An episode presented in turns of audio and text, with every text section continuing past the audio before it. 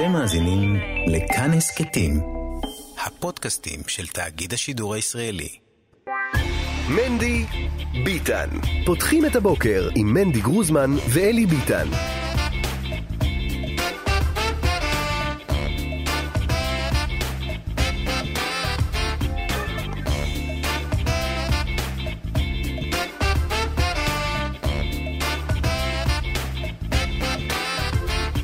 טוב ושלום לכם, אה, שמונה וחמש דקות עכשיו, אתם על מדי ביטן כאן מורשת, אני מנדי גרוזמן, שלום אה, לביטן, בוקר טוב. שלום, בוקר טוב אה, מנדי. אה, לווייתו של גייבד, גאון אה, אב בית דין של אה, אה, העדה החרדית, בד"ץ, העדה החרדית אה, בירושלים, תצא הבוקר, יום ראשון, בשעה עשר וחצי.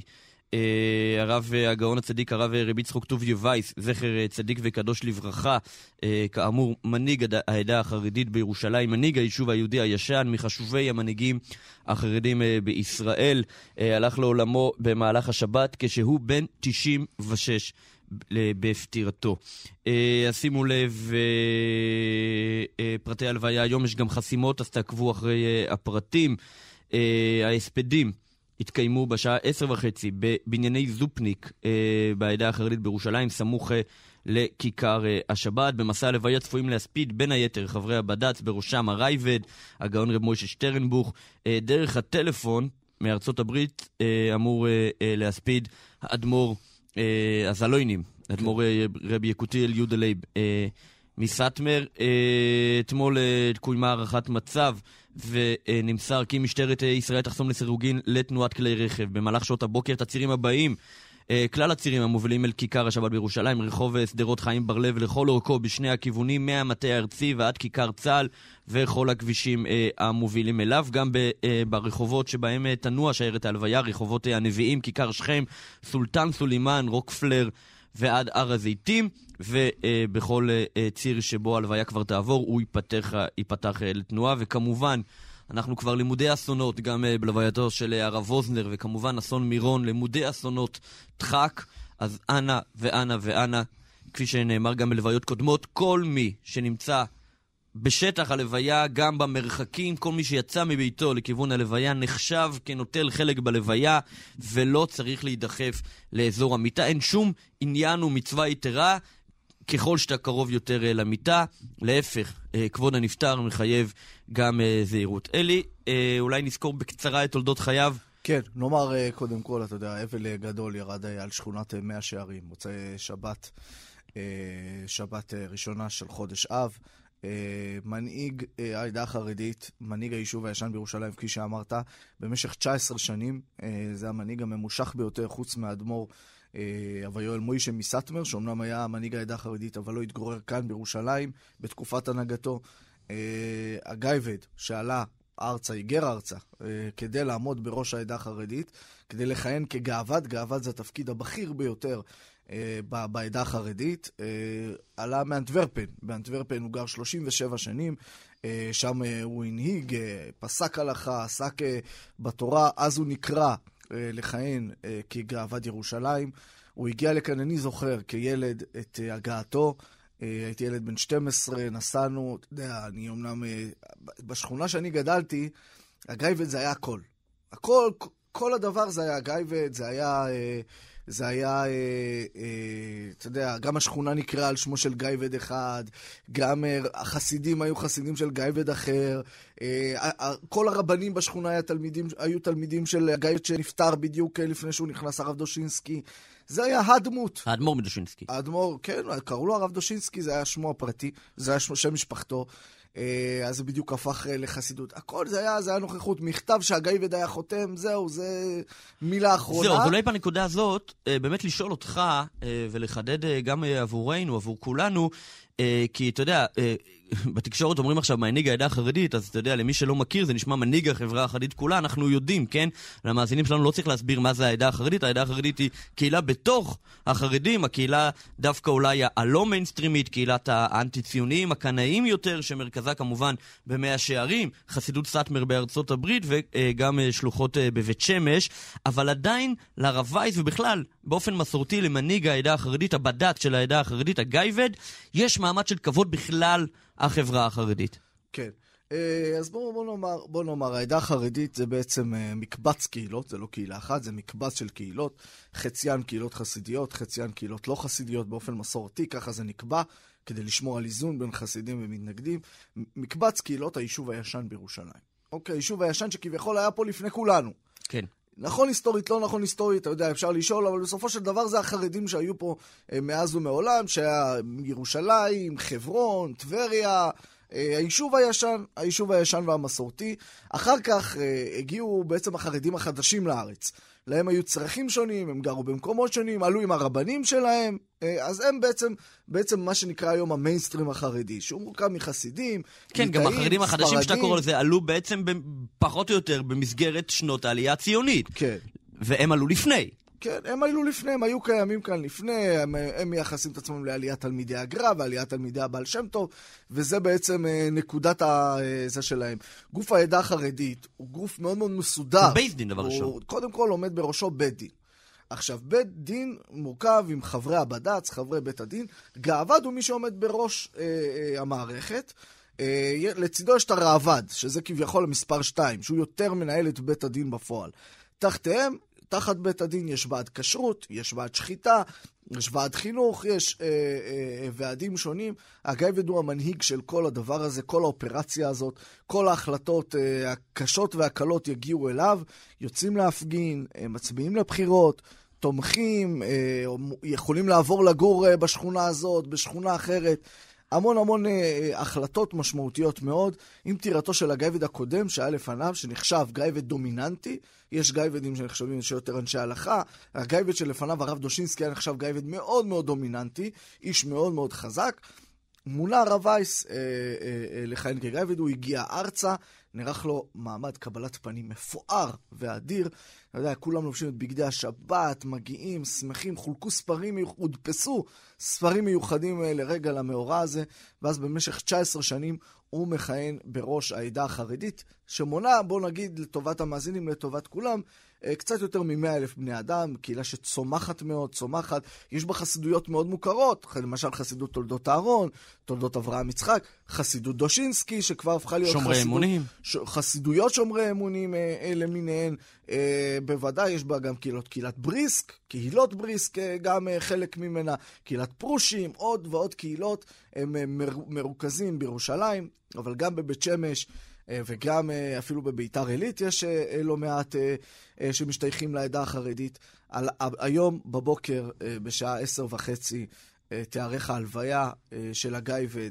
אתה יודע, כל גדולי ישראל שחיים ממנו נמצאים איתו בקשר כזה או אחר, העריכו את גדלותו והשפעתו, על אף שהוא מנהיג היישוב הישן, רואים בו את אחד מגדולי המנהיגים של הציבור החרדי. אה, ובאמת, באמת יהי זכרו ברוך. אנחנו אה, נקדיש גם את פתח השעה הזו, גם את פתח השעה הבאה, להליכה קצת אה, אה, בנפתולי חייו ובדמותו אה, של הרב החשוב הזה, אה, ובזיכרון אה, של המעשים שלו. אתה יודע, גיל 96, מנהיג שהולך לעולמו בגיל כל כך מבוגר, אחרי שנים של הנהגה חרדית, באמת באמת עשרות שנים של הנהגה חרדית, גם לפני שהוא הגיע לארץ, פסיקת הלכה. אה, אה, אז אה, נאמר... כן, אתה יודע, בהרבה פעמים שהולך לעולמו אה, מנהיג חרדי בגיל 96, הוא בעצם מונה לתפקיד המנהיג הראשי בגיל 92. כן. אז במקרה הזה לא, הוא הולך לעולמו בגיל 96, אבל כאמור 19 שנה כבר כאן בראש העדה מכהן, החרדית. אז כאמור, גם את מחצית השעה הזו, קצת יותר, וגם מחצית השעה הבאה אנחנו נקדיש לדמותו, וגם בימים הקרובים אנחנו ודאי נעסוק בו, וגם בשאלה מי, ימונה תחתיו. אני רוצה להגיד שלום לרב שמואל פפנהיים, דובר העדה החרדית לשעבר. שלום, בקר. אבדה קשה.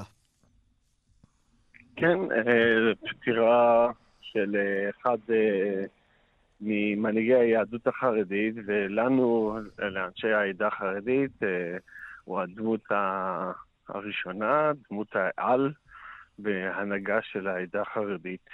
19 שנה, אני חושב שזה המינוי, האדם שעמד אה, הכי, הכי הרבה, הכי אה, הכי אה, הרבה שנים, בתפקיד. חוץ מבעל הזה. אביואל מוישה או חוץ דברי יואל. מהרב כן. שהיה בחוץ לארץ, כן. והיה חולה כמה שנים, אבל מבחינת תפקיד הוא היה הכי ארוך ודי משמעותי, כן, הוא היה מאוד משמעותי בהנהגה שלו. וזו אבדה גדולה, והיום אנחנו הולכים אה, אה, ללוות אותו בדרכו. תספר לנו קצת אה, באמת על הגייבד, מי הוא היה, איך, איך בעצם הוא הגיע לתפקיד הכל כך חשוב ומשמעותי הזה. אז אוקיי, אה, הגאב"ד הוא נולד לפני כ-96 שנים, פחות שבועיים, בעיירה פייזינג, ליד פרשבורג, יהודי הונגרי מהאוברלנד, אה, משפחה של יהודים אה, אמיתיים, יהודים אה, לא בעלי תפקיד רבני, אבל אנשים מאוד מאוד רציניים, מאוד מאוד עמוקים בתורה ובחסידות. בגיל 11 הוא כבר נפרד מההורים שלו, פרצה מלחמה, והוא נפרד מההורים ויותר לא ראה אותם. הוא נשלח עם הקינדה טרנספורט ל...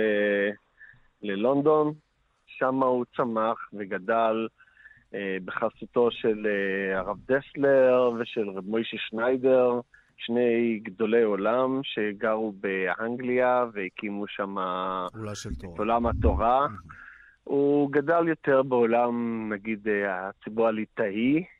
הוא היה הונגרי, אבל הוא, את התורה שלו הוא קנה בעולם הליטאי. יותר, אצל, כמו, כמו שאמרתי, אצל כן. מוישה שניידר, שם הוא למד יחד עם uh, מי שעבד איתו כל השנים ביחד, uh, ארז בלזבורג ומוישה שטרנבך, כן. מוישה שטרנבך שליטה. Uh, הוא גדל וצמח בעולם הזה והפך להיות רם בישיבה, ואחר כך גם רב ומוער צדק בלונדון.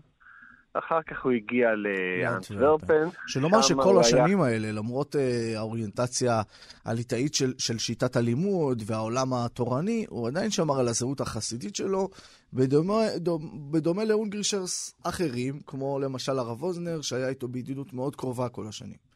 כן, זה היה המודל הזה של, אה, כמו שאנחנו מכירים היום, דושינסקי, ארלוי, רב אוזנר, כל הקהילות האלו שצמחו מהאוברלנדרים, והוא בעצם גם היה לו זיקה... נאמר לטובת המאזינים שיהדות הונגריה מחולקת לאונטרלנד והאוברלנד, כן.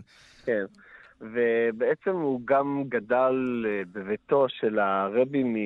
הרבי מסאסוב בלונדון, שהוא פרש חסותו עליו, כי לא היו לו הורים, אז הוא היה, הוא גדל בחסותו, זאת אומרת, כן היה לו איזושהי אווירה וזיקה חסידית מגיל אה, נעורים. אה, באנטוורפן הוא היה חבר ב... בדין הקהילה תחת אה, מנהיגותו של רב חיים קרייזווירט, הוא היה דיין, ורב, וגם מהרב שטרנבוך, שהיה שם בראש בזן באנטוורפן, והוא גדל הפך להיות אחד מפוסקי ההלכה המאוד דומיננטיים של כל אירופה. הוא לא כתב ספרים ולא פרסם ונפנף עם הגדלות שלו, אבל כן ידעו כל התלמידי חכמים, כל הרבנים, מורי הוראה באירופה, ידעו את שמו, באו להתייעץ איתו, והוא גם היה רם בישיבה שמה. Mm-hmm. ומה שהיה מעניין, היה לו אח יותר גדול ממנו, רב דוידיוי וייס, שהוא היה מתלמידי דושינסקי בירושלים, כן. והיה מגיע אליו כל שנה בקיץ, היה מגיע אליו כמה שבועות, וככה הוא, הוא היה מאוד מאוד מקורב לירושלים, של האיש והיושן כן. באינגר שייזר. היה מסתובב בתור רביעירה אצל ברנקת ננבויגן ואצל כל הקנויים, ומכאן הוא קיבל את הזיקה הזאת. אפשר גם לציין אה, ש, שכבר ממש בגיל צעיר הוא הפך להיות נמנע, הוא היה חבר הנהלת אגודת ישראל העולמית, חבר ועד הפועל העולמי של, של אגודת ישראל, ישראל באנגליה, ובשנת תשי"ב הרבי מסטמר הגיע לשבועיים באנגליה, הוא היה מספר כל השנים שהוא לא זז מטר, כמעט לא הלך רק הביתה ללון. באמצע הלילה ללון, אבל כל היום היה נכרך, נכרך מסביב לרבי מסטמר, ואז הוא שינה את דעתו. ועזב את אה, אגודת ישראל. עזב את, אה, את התפקיד שלו כחבר הנהלת אנחנו צריכים להגיד פה הפועל. בהקשר הזה גם, ו- שאם בארץ יש לנו את, ה, את המיינסטרים החרדי, או מה שנקרא הציבור החרדי הגדול, אה, והעדה החרדית והיישוב הישן, זה, זה, זה, זה קבוצה נפרדת. בחו"ל, בטח בניו יורק, או בטח ב- באנטוורפן, או אה, אנגליה, היחס הוא לפעמים הפוך. זאת אומרת, המיינסטרים שם הוא יותר קנאי ממה, שה, ממה שבארץ. כן, כמובן שגם אגודת ישראל באנגליה הייתה תמיד אגף הימני בתוך אגודת ישראל.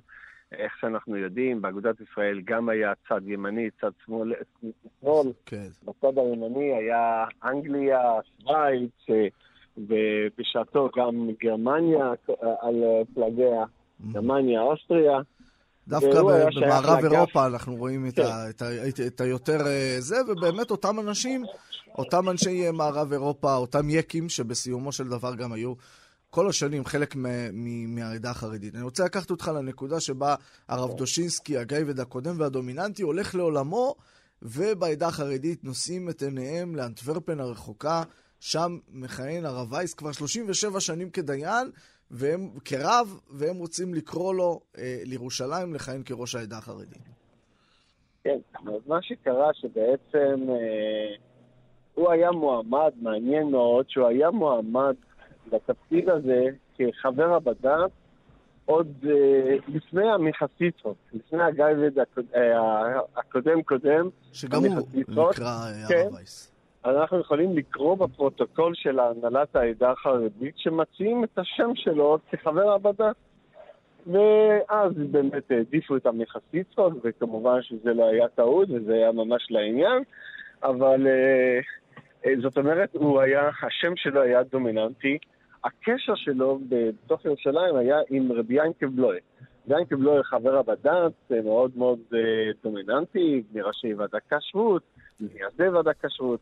הוא היה מאוד מיודד איתו, וחבר מאוד טוב אליו, ומשם היה את הקשר הזה. אחרי פטירתו של הרב דושינסקי, אה, יש אה, התלבטות מאוד גדולה בתוך העדה החרדית, מה, מי יהיה זהות הממלא מקום.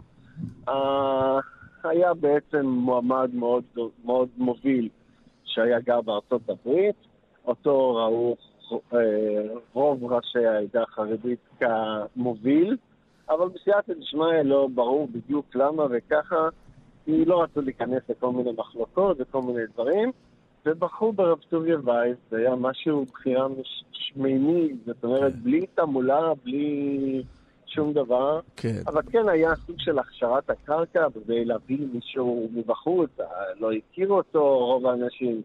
אני זוכר שעבדתי בתוך ה... בתפקיד הזה, יחד עם סבא שלי, עבודה קשה כדי להכשיר את הקרקע, כן. והוא הגיע לירושלים. אה, סבא שלך, נגיד, הרב שלמה פפנהיים, אה, כן. אה, ראש ועד העדה החרדית, יושב כן. ראש העדה החרדית, כן. ואז הוא מגיע, בעצם הוא מגיע, אתה אומר, כאדם שהביא אותו מחוץ למחנות, מחוץ לזה, אפילו פחות מוכר בתוך ירושלים, בתוך מאה שערים התוססת, כדי אולי להיות איזה מינוי חיצוני ורגוע. כן, אה, כמו שאתה אומר. זה אה, עבד בסופו אה, של דבר?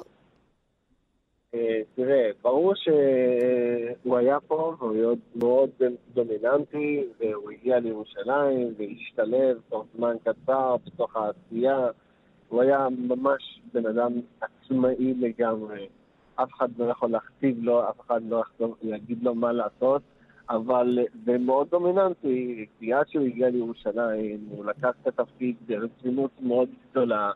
אה, את כל אה, רבני השכונות ועשה איתם דיונים ללבן ולדון על סוגיות חדשות העומדות על הפרק, ענייני הטכנולוגיה בכל מיני תחומים.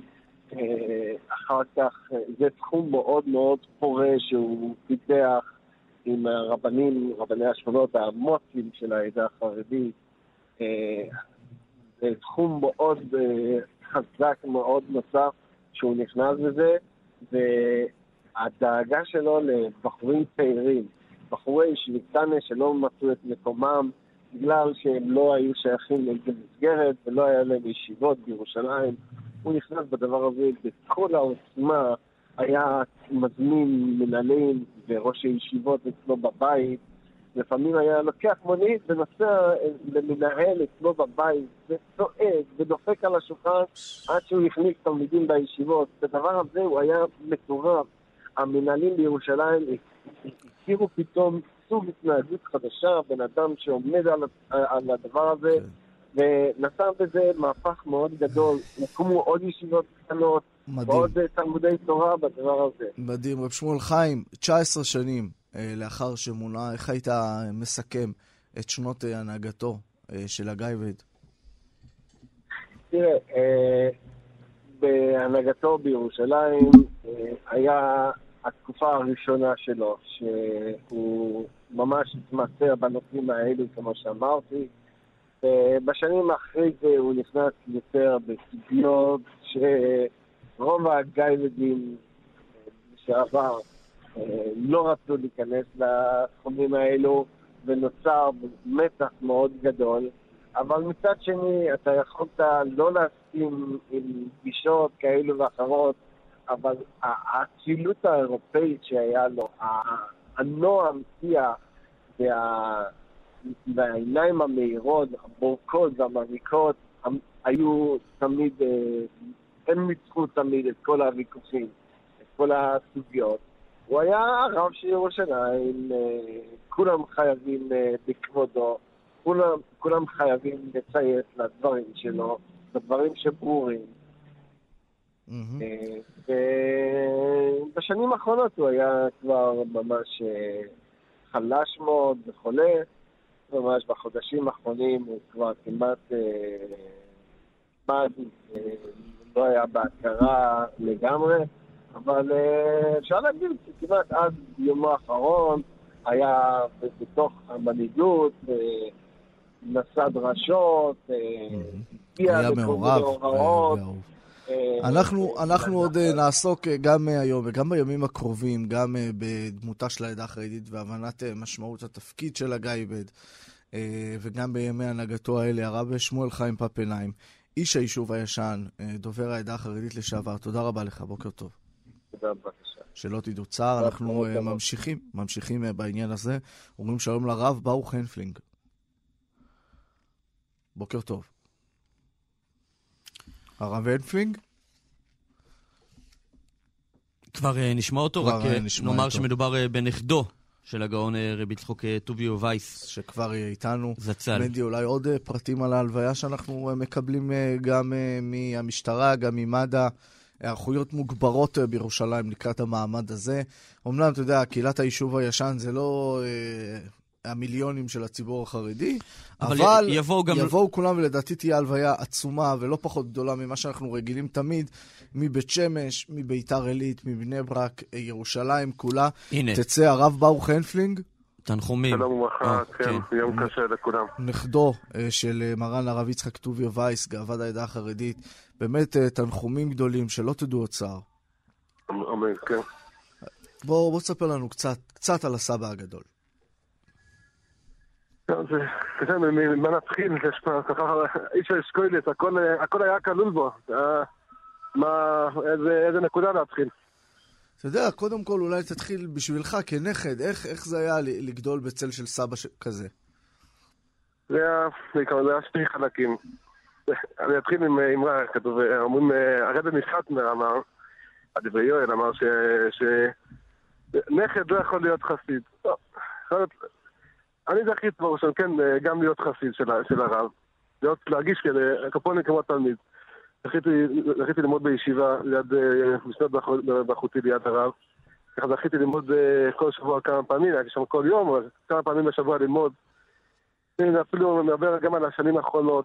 זה שהרב היה, היה כבר יותר חלש, כזה התאמץ על כל דבר, ללמוד, אפילו שהיה קשה לקרוא, קשה לקרוא את האותיות מהגימור עם המגדלת, ככה מילה אחרי מילה. שאל אותי, איך, מה, מה, מה, מה אני אומר פה, מה אני, מה אני מסביר פה, איך אני למדתי את זה. אחרי זה אמר לי, מה, מה, מה, ש, מה שהוא לומד בזה.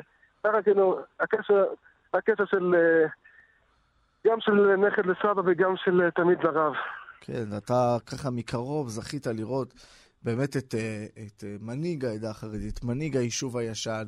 אתה יודע, מצד אחד יש את התרא ואת, ואת ההתייחסויות ואת, ואת הלימוד, מצד שני את, את העניין ההנהגתי והתוויית הדרך לעדה החרדית.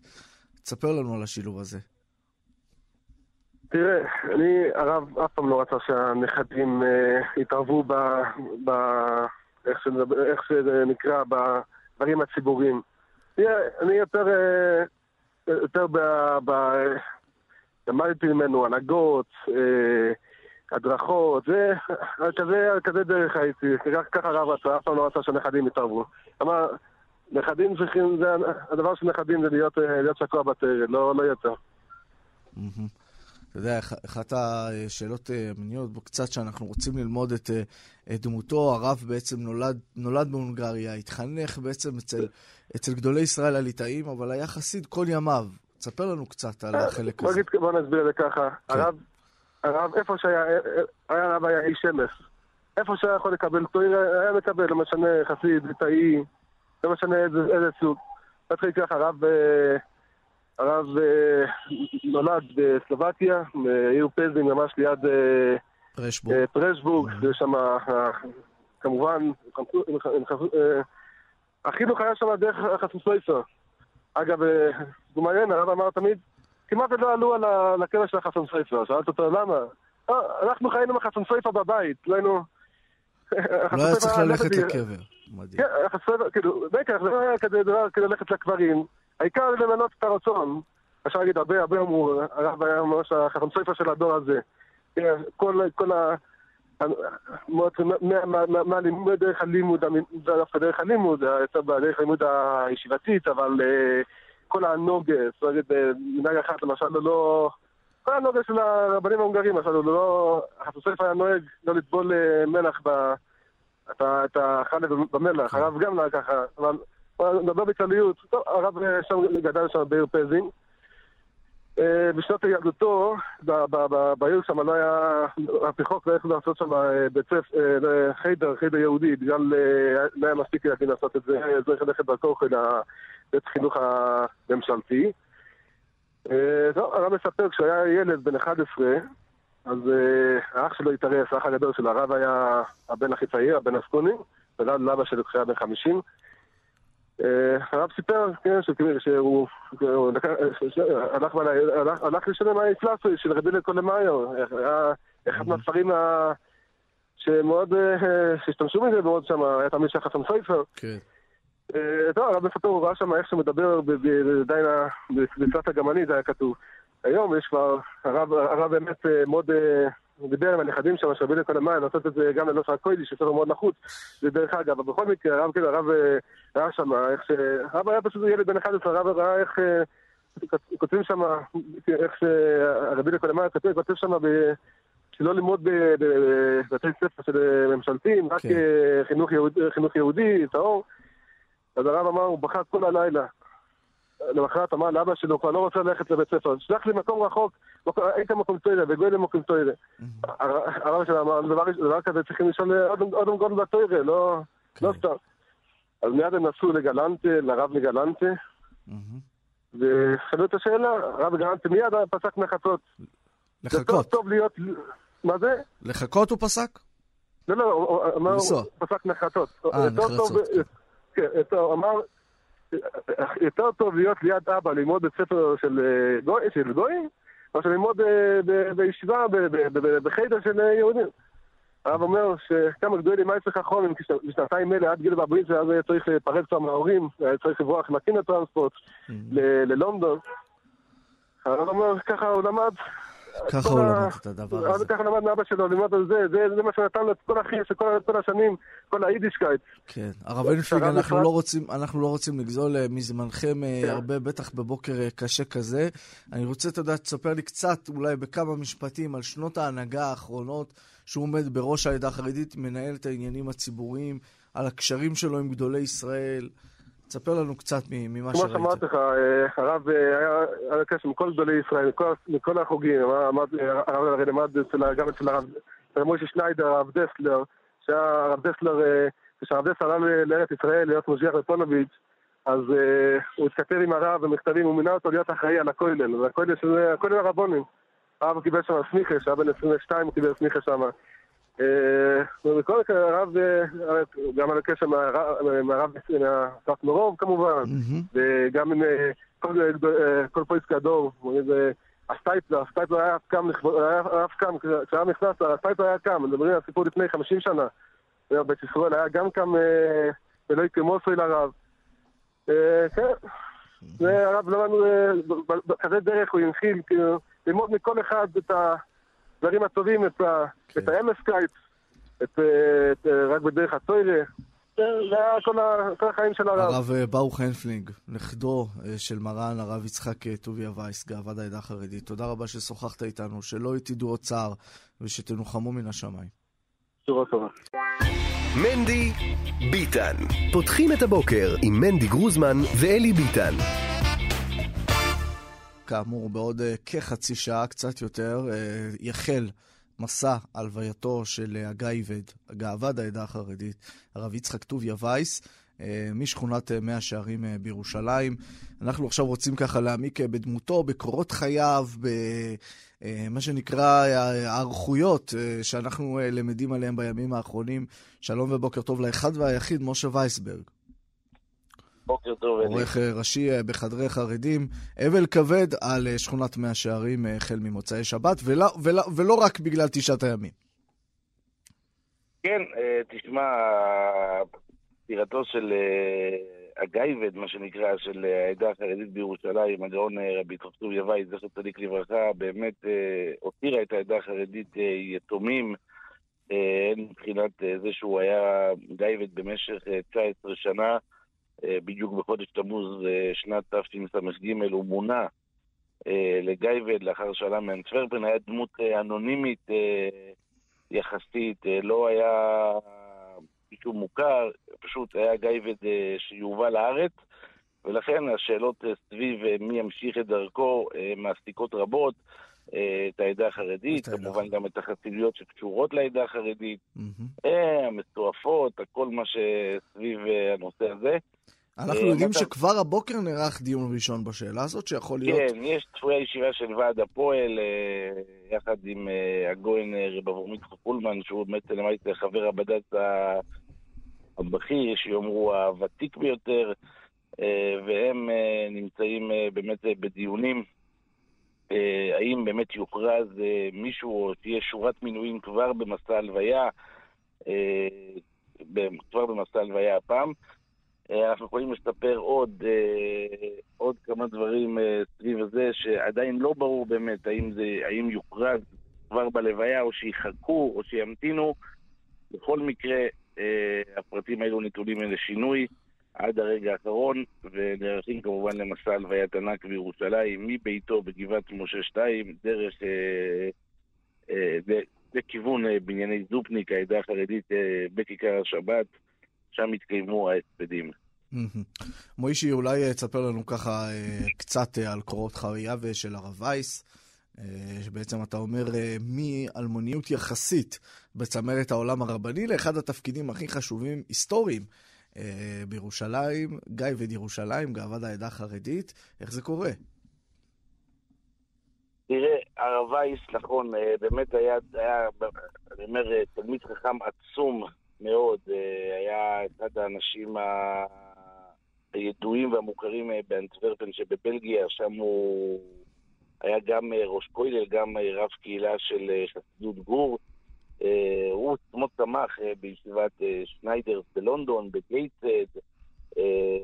כבר מאז הוא באמת היה תלמיד חכם עצום, שכתב ספרים רבים, היה קשור לגדולי ישראל מכל הסוגים, אפשר לומר, גם בשבטו כגאוות העדה החרדית, שזה היה מצד הקנאים, הוא היה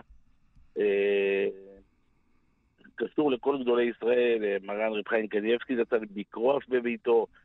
אנחנו זוכרים גם ביקור של שר בממשלת ישראל, שר ציוני במעונו של הגיא. כן, זו הייתה חתיכת דרמה, אני זוכר שאורי אריאל, אורי אריאל, שר החקלאות, בזמנו, שר השיכון או החקלאות? מה הוא היה אז? החקלאות, החקלאות. החקלאות הוא היה אז, והוא מבקר אה, בביתו של גאוות העדה החרדית, הגוף הציוני. משה, אני רק אומר לך שבשנות ה-80, כשהתאגידים של הקיבוצים, כמו תנובה וכאלה, התחילו לקחת כשרות מהעדה החרדית, היה בלאגן בישראל, קודם כל היה בלאגן במאה שערים, אבל היה גם בלאגן בישראל, איך יכול להיות שאתם לוקחים כשרות מה, מהגוף הכל כך אנטי-ציוני, שממש ממש משתמשים בכסף נכון, הזה כדי... נכון, זה קונפליקט באמת רציני, שתמיד גם, אה, אתה יודע, שיש הפגנות ודברים מהסוג הזה אומרים, בואו נחרים את הכשרות של העדה החרדית, אבל כבר היום זה, זה כבר... חושב שזה כבר אין קשר כל כך בין אה, ועד הכשרות לעדה החרדית עצמה, הקנאית. אה, תראה, מבחינת ההכנסות הכלכליות, כן. בדיוק. כן. בכל מקרה, אז מגיע אורי אריאל, כן. השר לשעבר אורי אריאל מגיע לפגישה, אתה יודע, אצל ראש המתנגדים בעצם. ומקבל ממנו הקדשה אפילו, אה, אות כבוד, הוא כותב לו למעט כבוד מר אורי אריאל, הוקרה על כל פועלך, על כשרות העופות בארץ ישראל. אז היה סיפור של נושא הזריקות בעופות.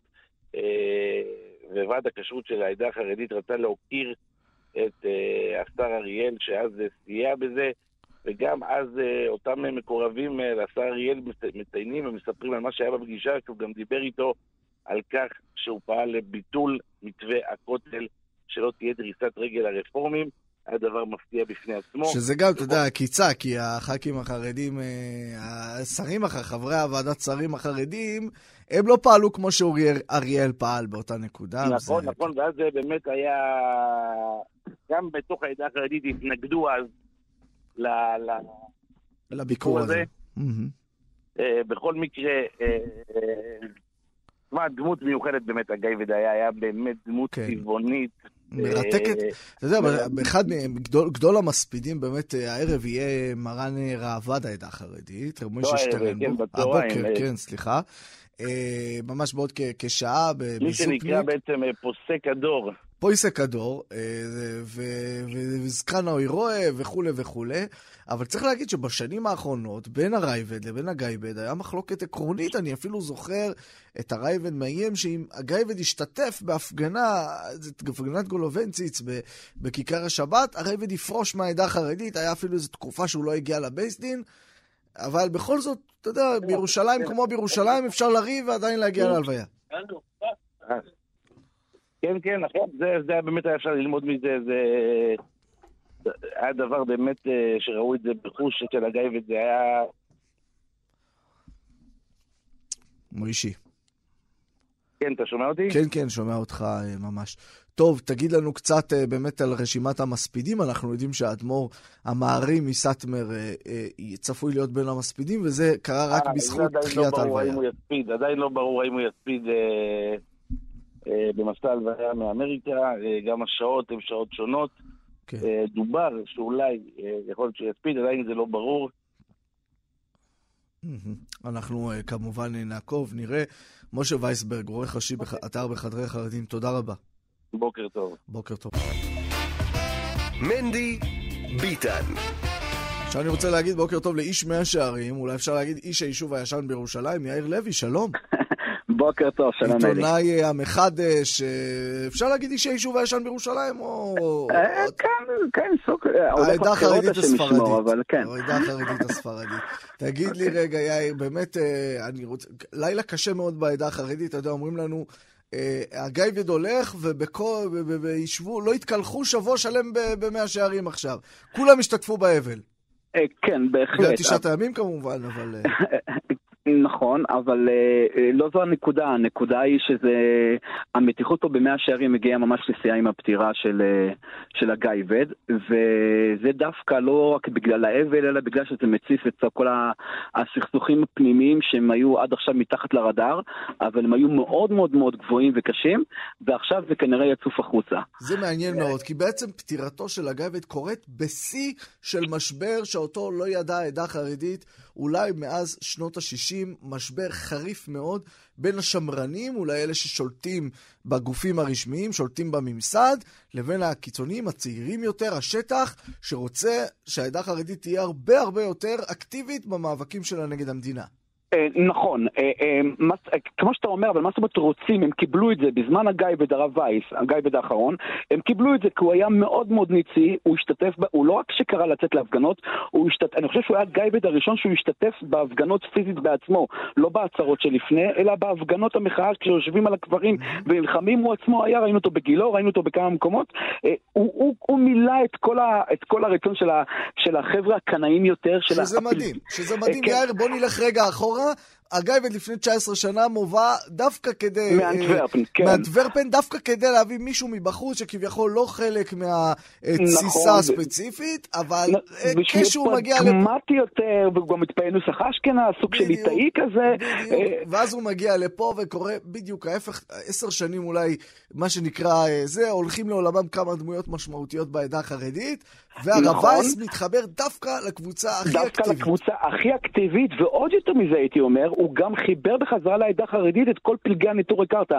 אני אומר כל פלגי הניטורי קרתא, כי ניטורי קרתא היום זה כבר כמה פלגים, שהם יצאו מהעדה החרדית מאז רבם אמבלוי, הם, כי העדה החרדית לא מספיק עיתונים, הם uh, התנגדו לזה שהוא לקח גיאורת, אבל לא נאריך בזה. כן. ברגע שהרב וייס הגיע, כל פלגי ניטורי קרתא פתאום קיבלו את מרות העדה החרדית והשתתפו ביחד בהפגנות, עשו הצהרות uh, ביחד והכל. מנגד, היה להם פה פתאום את הרב שטרנבוך, את הרייבד, uh, שהוא גאון גדול, יש לו את יצירת מופת, מועדים מוזמנים מוכר בכל העולם היהודי, שבגלל איזה פסיקה שהם לא אהבו, הקיצונים יותר בעניין גולובנצי, כידוע, בשטח שחפרו בבית שמש, שהכשירו לבנייה, וטענו שיש שם קברים של יהודים, והוא אמר שזה לא מוכרח שזה ליהודים, ומותר גם להעביר את זה, הוא הסתמך גם על פסק של הרב אלישי מלפני כן, הגבעה הצרפתית, והקנאים לא קיבלו את זה, והקנאים קצת הגזימו מולו, ודחקו אותו לפינה, לא, לא רוצה להגיד אותו, כי הוא תמיד חכם איתם לשווא, לפינה שכאילו שמו אותה, הציבו אותו במקום הפרגמטי והלא קנאי והנגד הקנאים, והמלחמה שם הייתה מלחמה מאוד קשה, שהיא גם כללה אפילו אה, ביזיון תמיד חכם ואלימות משני הצדדים אולי, לא יודע. פשוט מלחמה ממש ממש קשה, אה, חלק מההצהרות עשו בלעדיו, אה, לא הביאו אותו להצהרות, אה, היו הצהרות שהיו בנפרד עם הרב וייס, יש הפגנות שכל חברי הבית דין חתמו והוא לא חתם, או מודעות אחרות שרק הוא חתם בלי הרב וייס, היה שם סכסוך מאוד מאוד קשה מתחת לרדאר, והם פשוט חילקו את העדה החרדית לשמאלנים ולימנים. הימנים זה כמובן השמרנים יותר, שזה כלל את, את אנשי היישוב הישן בעיקר, הניטור קרתא כמובן כמו שהזכרתי, אה, פורשי קרלין ירושלים, הם מכירים כעל חסידים היום, אה, ועוד עוד כמה חסידויות. אה, משום מה הם מזכירים גם את תעודות אברהם יצחק בקטע, ב, עם הקנאים והימנים. כן. למרות שתעודות אברהם יצחק הם כביכול פרגמטיים, הולכים בשיטת ויז'ניץ, זה לא הכי נכון, אני לא הכי מקבל את זה שהחשיבו את אברהם יצחק כולם כמקשה ביחד עם הקנאים, וכאילו כביכול תעודות אהרון כן, עם ה... כן, יש דמות דומיננטית בתעודת אברהם יצחק שאנחנו מכירים אותה, והיא נכון. אין מה לעשות, נמצאת במתונים, אבל אם אנחנו בודקים מה שנקרא גיל 30 ומטה, אה, אתה לא תמצא שם הרבה, הרבה מתונים. יפה, וזה קשור לסכסוך הזה. זה קשור לסכסוך הזה, כי הם בחרו ב- להיות יותר עם הרב וייס, ואני לא אגיד נגד הרב שטרנבוך, נגד הרייבד, אבל יותר בצד של הרב וייס. אני רוצה רגע, פתאום... אני רוצה רגע, יאיר, לעצור אותך ולשאול כן. את השאלה הזאת, איך הפך, הפך הרב וייס? יהודי מתון, יהודי שבוא נגיד שבשנות היהודים היה אפילו חלק מאגודת ישראל, עד שהוא פרש בהוראת האדמו"ר מסטמר, הכל נכון, אבל יהודי, אתה יודע, למד אצל הרב דסלר והרב שניידר בגייצד, איך הפך להיות אה, אה, רבם של היותר יותר אה, אקטיביים מבין צעירי מאה שערים, מה שאחרים קוראים קיצוניים, סיקריקים, כל מיני שמות כאלה, איך זה קרה? אני... אני חושב שהוא יותר נגרר לזה כשהוא הגיע לירושלים והוא ראה פה את כל המחאות והוא קיבל את האווירה, הוא קצת, אה, הוא קצת נגרר ונכנס לעניין, גם אם הוא לא בחר בזה, הוא ראה את המערכות הגדולות, הוא גם שמע דברים מאוד קשים, הוא שמע על מעצרים ארוכים, אה, איך שהוא הגיע פה לארץ, אחד קיבל פה שלוש שנים בכלא על זה שהוא, שהוא הפגין מול איזה חנות ספייס שמכר טלפ... אה, אז היה טלפונים, מצלמות או כן. משהו לא, לא קשה. כן, ואז הוא קיבל, לא, אני לא מדבר על פוטואלן, אני מדבר על ספייס. אוקיי, זו תקופה אוקיי. אחרת. הוא ראה פה דבר, ואז הוא יצא מאוד אה, נגד המשטר. אני חושב שהוא קצת נגרר לזה, זה כמו חוסניק שבא לירושלים. כן, להם, להם ו... יש סינדרום ירושלים, לנו יש כנוס של ירושלים, אתה מגיע ל- ל- לירושלים, מאה שערים, פתאום זה נטען בך אנרגיות מסוימות. אגב, זה לא משנה לאן בירושלים אתה מגיע, קורה הדבר הזה. אה, זה, זה, זה משמעותי מאוד. אוקיי, אני חוזר איתך עכשיו לקבוצות בתוך העדה החרדית. משהו, עכשיו... משהו בעצם, בעצם בזה שהרב וייס הפך להיות בעצם מזוהה עם הקנאים, בעצם אתה אומר, וזה דבר שכולנו ראינו, הביאו, הביאו לפיוס של קהילות הקנאים, ש... קבוצות הנטורי קרתא שהיה ארבע או חמש, להיכנס לתוך העדה החרדית. נכון. אבל, אבל יאיר, וזו הנקודה, אם בעדה החרדית התמרמרו כל השנים על זה שאותן קבוצות עושות בית דין לעצמם, או שחיטה לעצמם, או עוינות לעצמם, ברגע שהם נכנסו פנימה, פתאום העדה החרדית הבינה שעכשיו כשהם בפנים זה הרבה הרבה יותר קשה. יפה, היה להם מאוד קשה, בעיקר, כי תראה, מי שהוא יותר אה, קיצוני ויותר ניסי, אז תמיד הוא יותר בולט, הוא יותר צבעוני, הוא בשטח, הוא ברחוב, הוא צועק, הוא נעצר, הוא משתולל. הם היו יותר בולטים וחלק פחדו מהם, ולכן הם גדלו וגדלו מאוד ב, בתוך העדה החרדית. מה שקצת אה, הרחיק, או הרחיק או הדליק אותם, או הרגיז את, החב, את, ה, את הצד של הרב שטרנבוך, שהם כאילו אה, הלכו לכיוון השני. שוב, אני לא רוצה להגיד את זה על הרב עצמו, כי על רבנים אנחנו לא מדברים, אני מדבר על, ה, על, ה, על הקהילה והאנשים שלו, אולי על הגבאים, אה, שהם קצת כאילו הקצינו לכיוון השני, ואני לא חושב שזה נכון להגיד שהרב שטרנבוך הוא לא, הוא לא קנאי. הרי כולנו זוכרים את המלחמה הגדולה עם הרב עובדיה יוסף, עם מרן הרב עובדיה, על, אה, שהוא ביטל, אה, כביכול שהוא ביטל את המנהג של הדלקת נרות 40 דקות לפני השקיעה בירושלים. מי שעמד מאחורי המלחמה הזאת זה היה הרב שטרנבוך.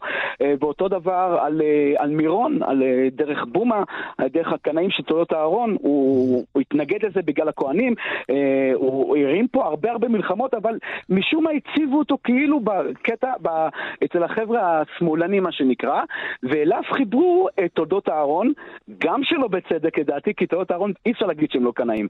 הם קנאים לכל דבר, ובוודאי שרבים מהם אה, כן נחשבים כחבר'ה של הגיא ודווקא של הרב וייס, אבל משום מה ככה זה נחלק, שתולדות אהרון ודושינסקי, אה, כאילו החצרות הגדולות בעצם, כן. תולדות אהרון דושינסקי, ועוד לא עולה לי לראש. ראש, אה, עוד שאר כל מיני אה. חפיות קטנות, הולכים ביחד עם, אה, עם הרב שטרנבוך. עכשיו, הסכסוך הזה גם מתחבר לסכסוך של, ה, של האדמו"רים מסאטמר.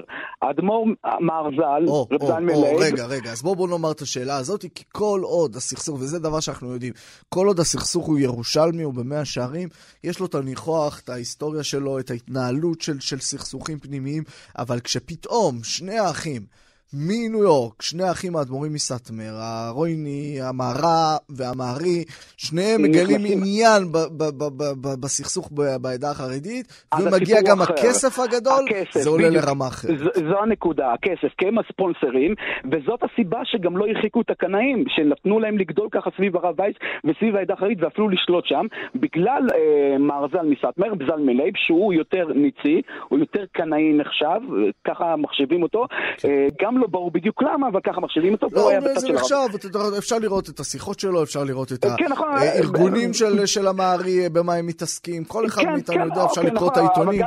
אבל גם רב אהרון בענייני גיוס היה כזה, אוקיי, בסדר. שקלתו, רב אהרון מאוד אוהב לדאוג ליהודי צרפת, ליהודי... אה, אוקיי, נכון, עלית על כמה נקודות נכונות. אז רב זלמן לייב, אה, הציבו אותו ביחד עם הגאב"ד, כאילו, זה לא רק הציבו אותו, הוא באמת נתן גב אה, מלא לגאב"ד, ביחד עם כל הקהילות שהזכרתי שהולכים אחרי הגיא ודרב וייס, שזה ודאי כל הניטור הקרתא, פלוס תות עבור מצחוק, וקהל יראים, ירושלים, קרלין, כל הקנאים. כן, כל אלה. כן, כן, יפה, והוא גם בעל הכסף הגדול, הוא יותר מרב אהרון, הוא מחזיק את ועד ההצלה, גם רב אהרון נותן לוועד ההצלה, אבל הוא הכסף הגדול בעיקר, ולכן אה, היה להם את כל הגב הזה.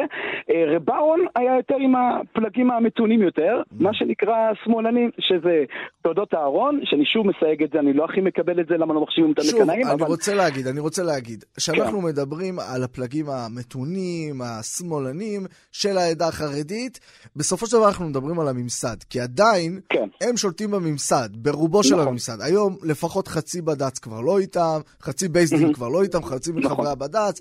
היום בוועד הקשרס יש גורמים דומיננטיים שהם כבר לא, אבל עדיין הם שולטים במוסדות. ובגופים נכון. העמוקים של העדה החרדית.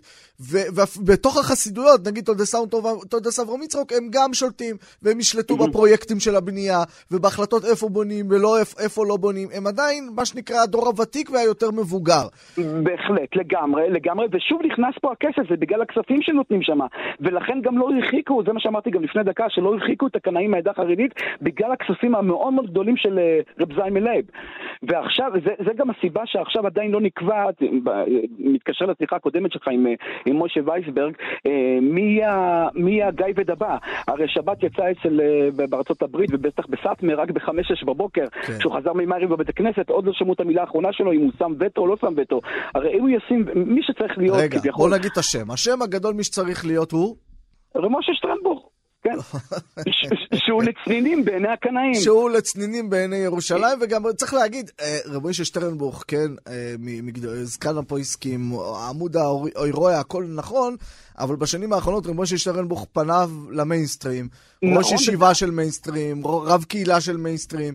הוא מגיע לבייסדין כי הוא מגיע לבייסדין, אבל פחות ופחות יושב בהרכבים, בטח ובטח שלא אה, קהל עדת ירושלים לא, לא, לא סועדים על שולחנו.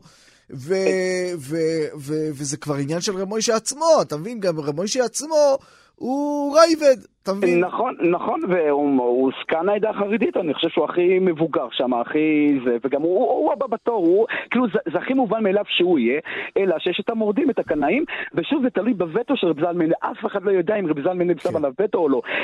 כפי שנראה שהוא שם עליו וטו, ככה מדברים, אבל אני לא יכול להיות אחראי לזה, ואז אה, מה שיקרה, שהם לא ימנעו אף אחד, עד אה, אולי כמה שנים ככה, בשביל אה, להשקיט את ה... זה מה שזה נראה, יכול להיות, שמע, צריך להגיד, יש עוד שמות שעולים מצד... מצד, אה, מצד השמאלי יש גם את השם של האדמו"ר מדושינסקי, שאפילו לא חבר בד"ץ.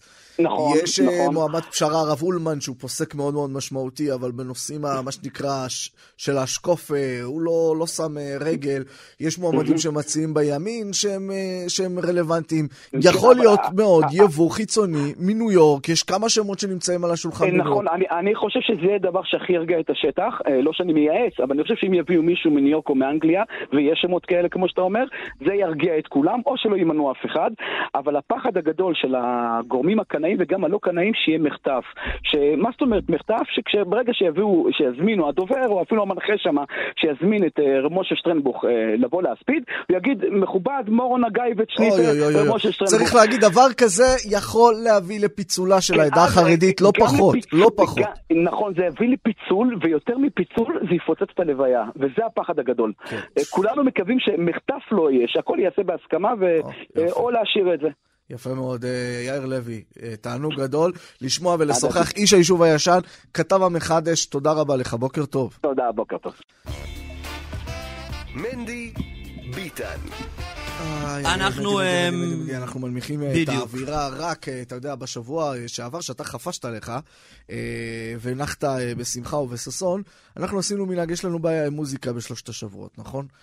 אבל מה לעשות שמוזיקה היא מרגיעה אותך, היא משמחת אותך, היא גורמת לך לחשוב על דברים, מחדירה בך אנרגיות, היא, היא משמעותית, אבל פתאום אין מוזיקה. מה עושים, מה עושים? מה עושים? הלכנו אל השירה. שירה. ושוחחנו עם משוררים ומשוררות, ואפילו את פינת אה, מוזיקה תנ"ש הקדשנו לשירה חרדית. יפה.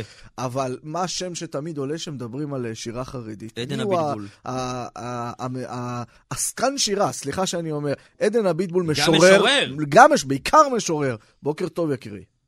בוקר טוב, אלי, בוקר טוב. אתה יודע, אצלנו, אצלנו במגזר, עסקן זה אות של כבוד. אני יודע שאצל אחרים לא.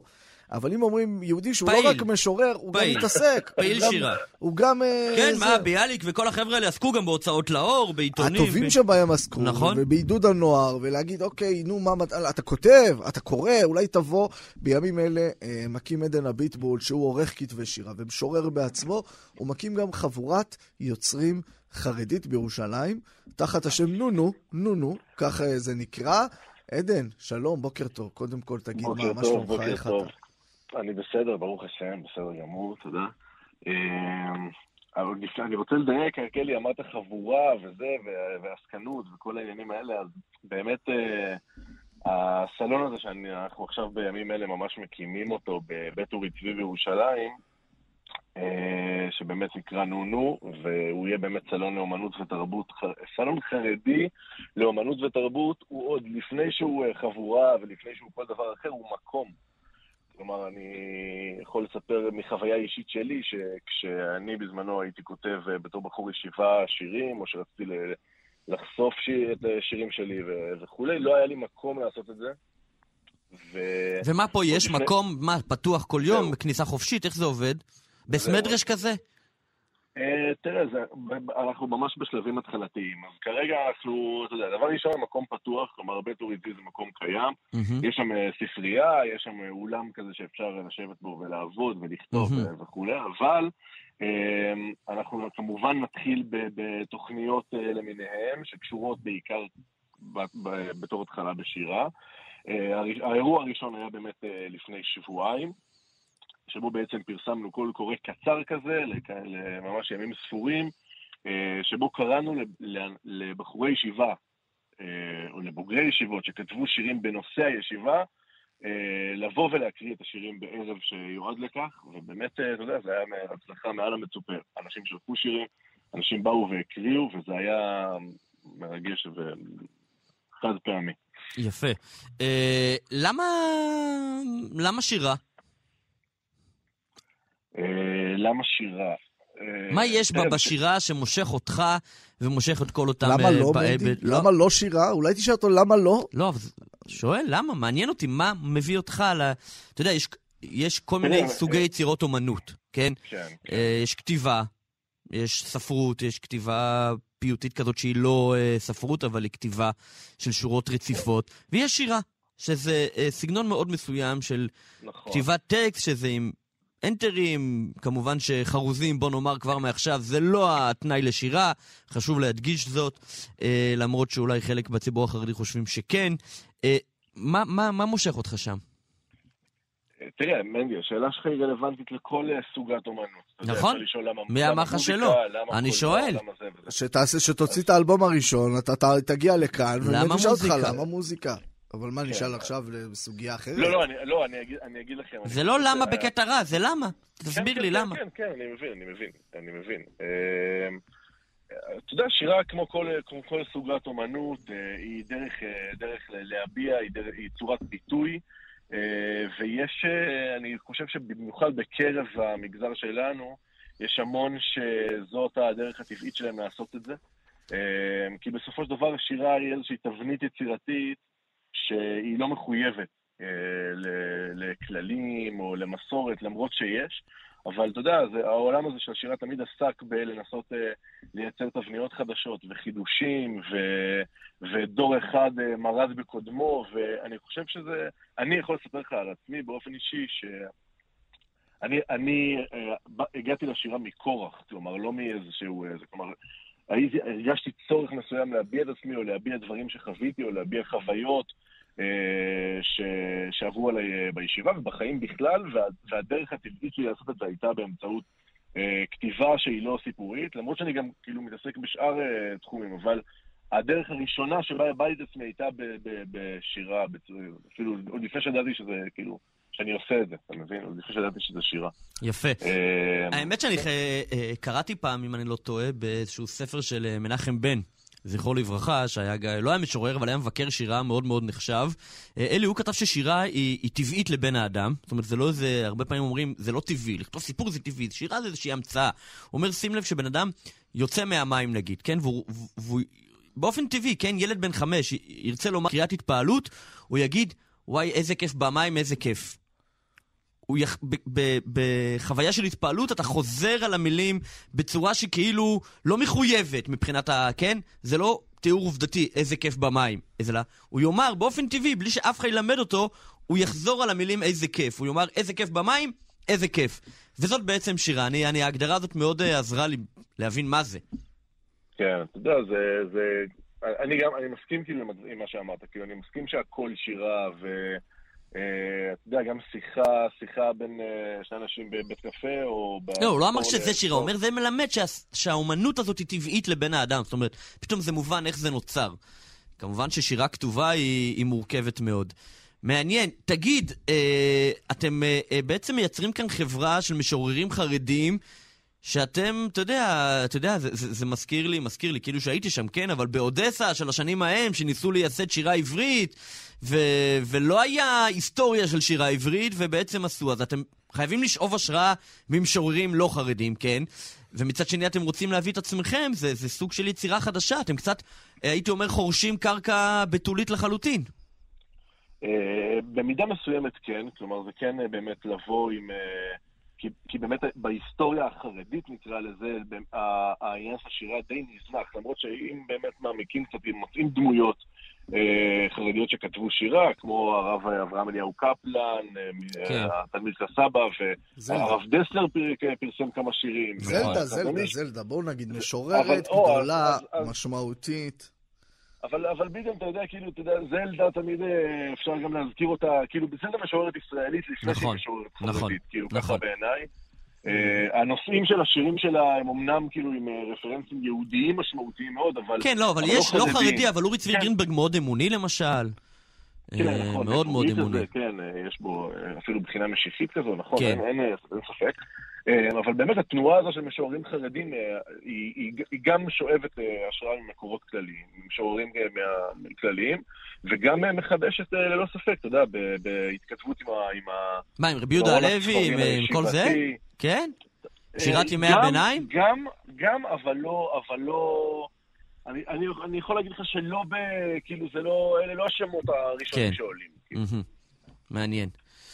מעניין מאוד, מעניין מאוד. שמע, דבר אני ראשון, צריך עוד פרטים על הקבוצת... אה, רגע, אני רק רוצה לומר שה- כי אתה מדבר רעיונות מנדי, אבל הציבור פה, יש פה ציבור של משוררים שמחזיק את הטלפון עכשיו, ומחכה לדעת לאן לבוא, מה אוקיי. לכתוב, איך... איך- בכלל, כל העניין הגייבה הזה, של לנקד את מה שאתה כתבת. זה עניין של גייבה, זה יש פה בעיה של גייבה, מה אתה בעצם אומר? מילא כתבת, אוקיי, היה לך התפרצות רגשית, אבל לנקד את זה. לנקד את זה. אוקיי, אז תסביר הכל, תסביר בשביל הציבור שמאזין רוצה לדעת. אז, אז, אז אם, אם, אם באמת משוררים שומעים אותנו ו, ורוצים באמת אה, לקחת חלק, אז דבר ראשון, אני מזמין לעקוב, יש עמוד פייסבוק שנקרא נו נו, הסלון החרדי לאומנות ותרבות, ושם אנחנו בעזרת השם נעדכן כל פעילות ש, שתהיה וכל, אה, וכל אה, במה פתוחה, כל, כל קורא, ממש אה. בעמוד עצמו יש גם לינק להצטרף לקבוצת עדכונים בוואטסאפ, למי שלא מחזיק פייסבוק אה, בנוהל. אה, ו- ושם באמת יבואו, אה, יבואו כל העדכונים. אה, מה עוד? מה עוד? כמובן אפשר לשלוח אליי באופן אישי. עכשיו, אתה אומר, מישהו משורר ומקשיב, אבל איך בן אדם ידע אם הוא משורר? מנדי למשל, איך הוא ידע אם הוא משורר? מי שמשורר יודע. יפה, אז אני לא. אה, אבל אני אוהב לקרוא, אני אוהב אני לקרוא. חושב אבל שאלי, אני חושב שאלי משורר. לא, אני- לא, לא, יש לי- ושלום. יש לי איזה- חשד כזה. תמיד חושבים שהוא כאילו המשכיל מבינינו, שזה לא, נכון להפך, אגב. אבל- לא, לא מה- בגלל זה, מה זה שמעניין אותי זה. איך כולם יודעים את זה. זה לא, זה לא, לא מיני ולא מקצוסי, זה, זה ש"ס, פויסקים. אלי ספרות זה אלי, משוררי שירה זה אלי. אוי, אוי, אני אוי, אני פה אוי, מייצג אוי. את הקהל הפשוט בתוכנית אבל, הזאת. אבל, אבל, אבל, גם צריך אני- ייצוג. אני, אני חייב לשאול אותך, כי אתה יודע, יש, יש, הרי אנחנו רואים מה עכשיו הרבה ששלו שירה שלו, חרדית. מה שנקרא. הרבה שירה חרדית אנחנו רואים. ב- ב- בתקופה האחרונה, וכתבי שירה, וספרי שירה שיוצאים, ובכלל, שפה כזאתי, אבל באופן כללי, באופן כללי, שירה לא בשיאה בימים אלו. אבל הרשתות החברתיות דווקא הגדילו אותה. נכון, נכון, אבל אני תמיד אומר בבחינה הזאת, יש כאילו, צריך להעתיק את, ה, את המודל הבית מדרשי. אנחנו, אלף נכנסים לשירה ואחד יוצא. יפה. כדי להוציא מתוך, כדי להוציא מתוך הציבור שלנו אה, קולות אה, אה, חדים ומשמעותיים, גם בתחום הזה של הפואטיקה, צריכים שתהיה איזו תנועה כזאת כללית, ואולי אפילו תהיה איזו הרגשה של הצפה, כולם כותבים שירים, כל הפייסבוק מלא שירים של משוררים חרדים וזה, אבל מתוכם יצ- יצוצו איזה שני קולות כאלה שיתברגו בתרבות הכללית כמשוררים חרדים עם קול ישיבתי, אמוני, מובהק, וזה היה שווה, אני חושב. יפה, יפה. הרבה בהצלחה, המשורר אה, עדן המטבול ואיש השירה גם. אה, רבה. אני חושב שעוד בעזרת השם עוד מאות שנים עוד יגדירו אותך מאבות השירה החרדית הארץ-ישראלית. אנחנו נעשה את זה. אנחנו בוודאי נעשה את זה. אה, עדן, תודה רבה. אני נתתי לכם. לדבר איתך יותר כי הוא התרגש יותר, אבל יש לי הרבה מה לשאול, ובעזרת השם, תמשיכו אחר עוד כך. חזון למועד. עדן תודה. אביבול היקר. אתם מאזינים לכאן הסכתים, הפודקאסטים של תאגיד השידור הישראלי.